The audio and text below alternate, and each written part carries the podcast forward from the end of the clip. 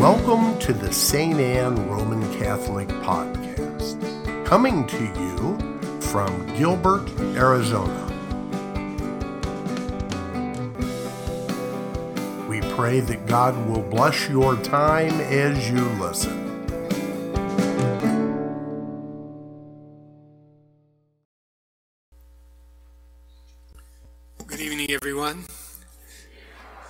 We all know, we've begun today the season of Advent, meaning the coming, the coming, the arrival. And Advent has two main emphases.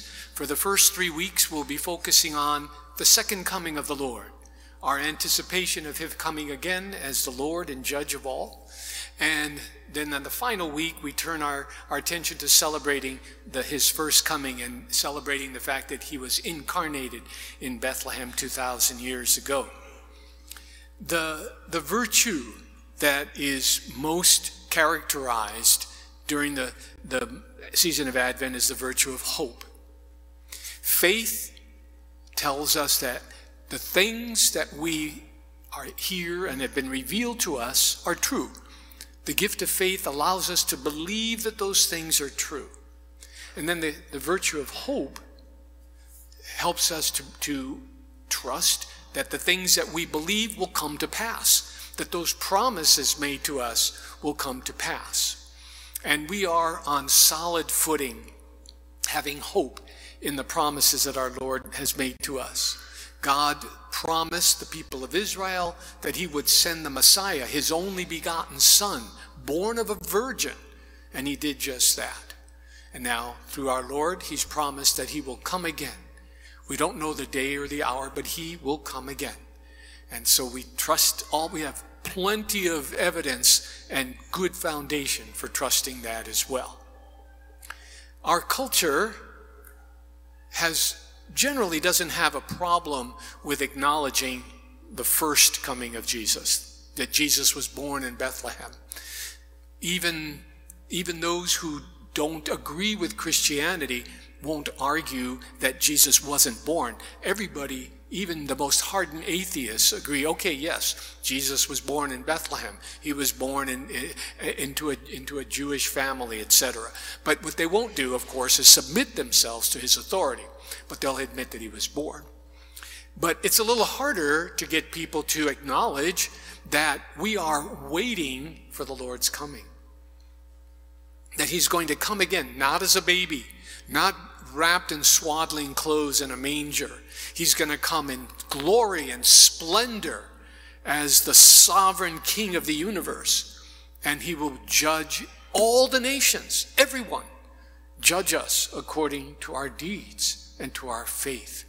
That's a little tougher sell for a lot of people, but that's the foundation of our, of our faith as Catholics. Over the centuries, in Christianity, there have been a lot of false prophecies about the Lord's coming.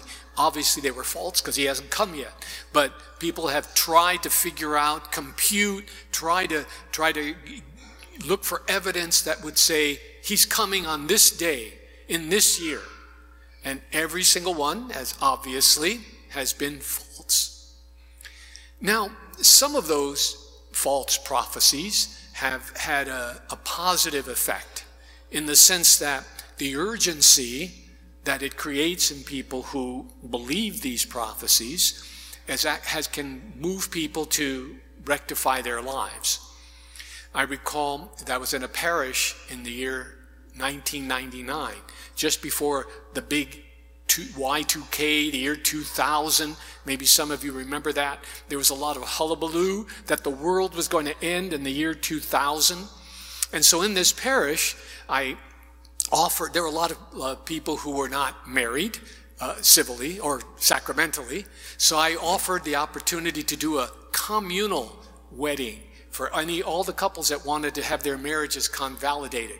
So in October of 1999, just a couple of months before the deadline, uh, I celebrated a single mass where 60 couples were married.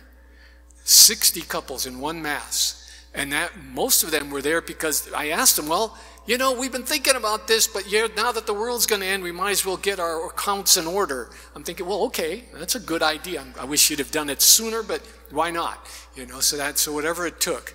So there are positive effects from some of these these prophecies that the Lord is coming with people, but there are also some negative effects as well. Uh, if you remember, also in the year 2011, there was a prophecy by a Protestant pastor who said that the world was going to end in May of that year. His name was Harold Camping. And there were a lot of people who took him very seriously.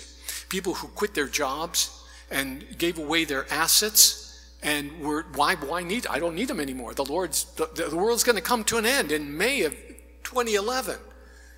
Well, in June, they were looking for work and a place to live. It was not a, not a pretty thing.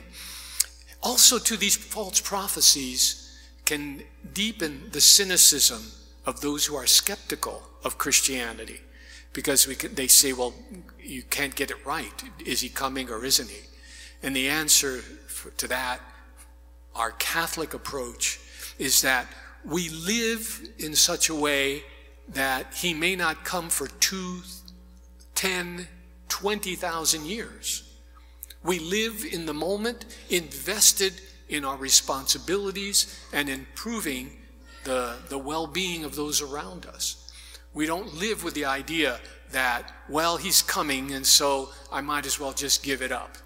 But at the same time, we don't live with the idea that, well, who cares? It doesn't matter. I can put off, I can do a deathbed conversion.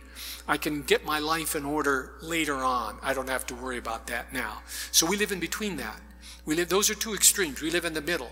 We live as if he's coming tonight and yet may not return for a long time.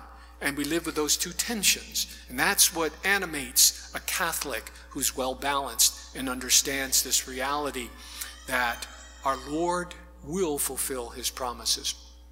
So, Advent is our opportunity to reflect on these important and beautiful realities and, and, and promises.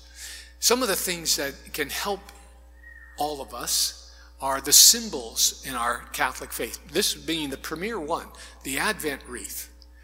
It's a circle that represents God's eternity, has no beginning or end. The evergreens, of course, these are plastic. That's not exactly evergreen. Well, they're not going to fade away, that's for sure. But these evergreen, evergreens reflect that we have a God who comes and whose, whose life is ever present among us. His presence never is withdrawn. The candles, of course, the four weeks of Advent, this one, the, the, the week of Gaudete, the week of joy, and then the light of Christ that illumines our path, guides our path. So the Advent candle is a beautiful Advent wreath is a beautiful uh, symbol and sacramental to have in your home before you begin your evening meal and to light the candle. Also, during Advent, it's a good time to do a good examination of conscience and to confess. Go to confession. Make a good confession in preparation for the celebration, the great celebration of the incarnation, the birth of the Redeemer. So this is a good, a good time to do that. Also to read the scriptures. Isaiah, the prophet Isaiah, is the, the loudest voice, the great voice of Advent. His prophecies are, are depict in, in incredible terms, in precise terms, the coming of our Lord and his future coming. And so perhaps you can read the, the, the, prophet Isaiah or at least read the scriptures that the church uses for daily mass. If not, if not him, at least the gospel. And so follow, follow these scriptures and let these scriptures uh, inform you and give you a sense of the anticipation and the joy that the church experiences at the, the coming celebration of Christmas. Then I, I also, you know, I, I, this is a this is a personal issue of mine.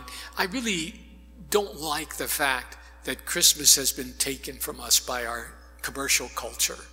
And as we all know, Christmas began last Friday a week ago. That's when Christmas began for the big enterprises. And we, that's not true. This is not Merry Christmas yet. This is Happy Advent. Happy Advent. And so, what I recommend, at least, I mean, I'm, people are already decorating their homes into, in and out. That's, that's fine. That looks nice. But maybe don't put up the manger set yet. Put up the manger on the 17th of December, and don't put in the baby Jesus until the 24th on, on uh, uh, Christmas Eve, on the 24th. And that reflects your understanding that Christmas is not over on the 24th, it just begins for 12 days on the 24th. All of these things, and, and particularly our Blessed Mother. We have a couple of big events coming up during the month of December.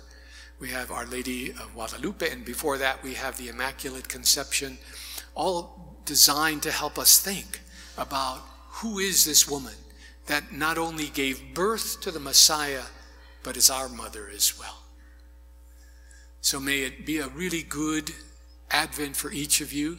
May the Lord prepare your hearts for the celebration of His first coming and prepare you as well for the whenever takes place the arrival of our Lord and King.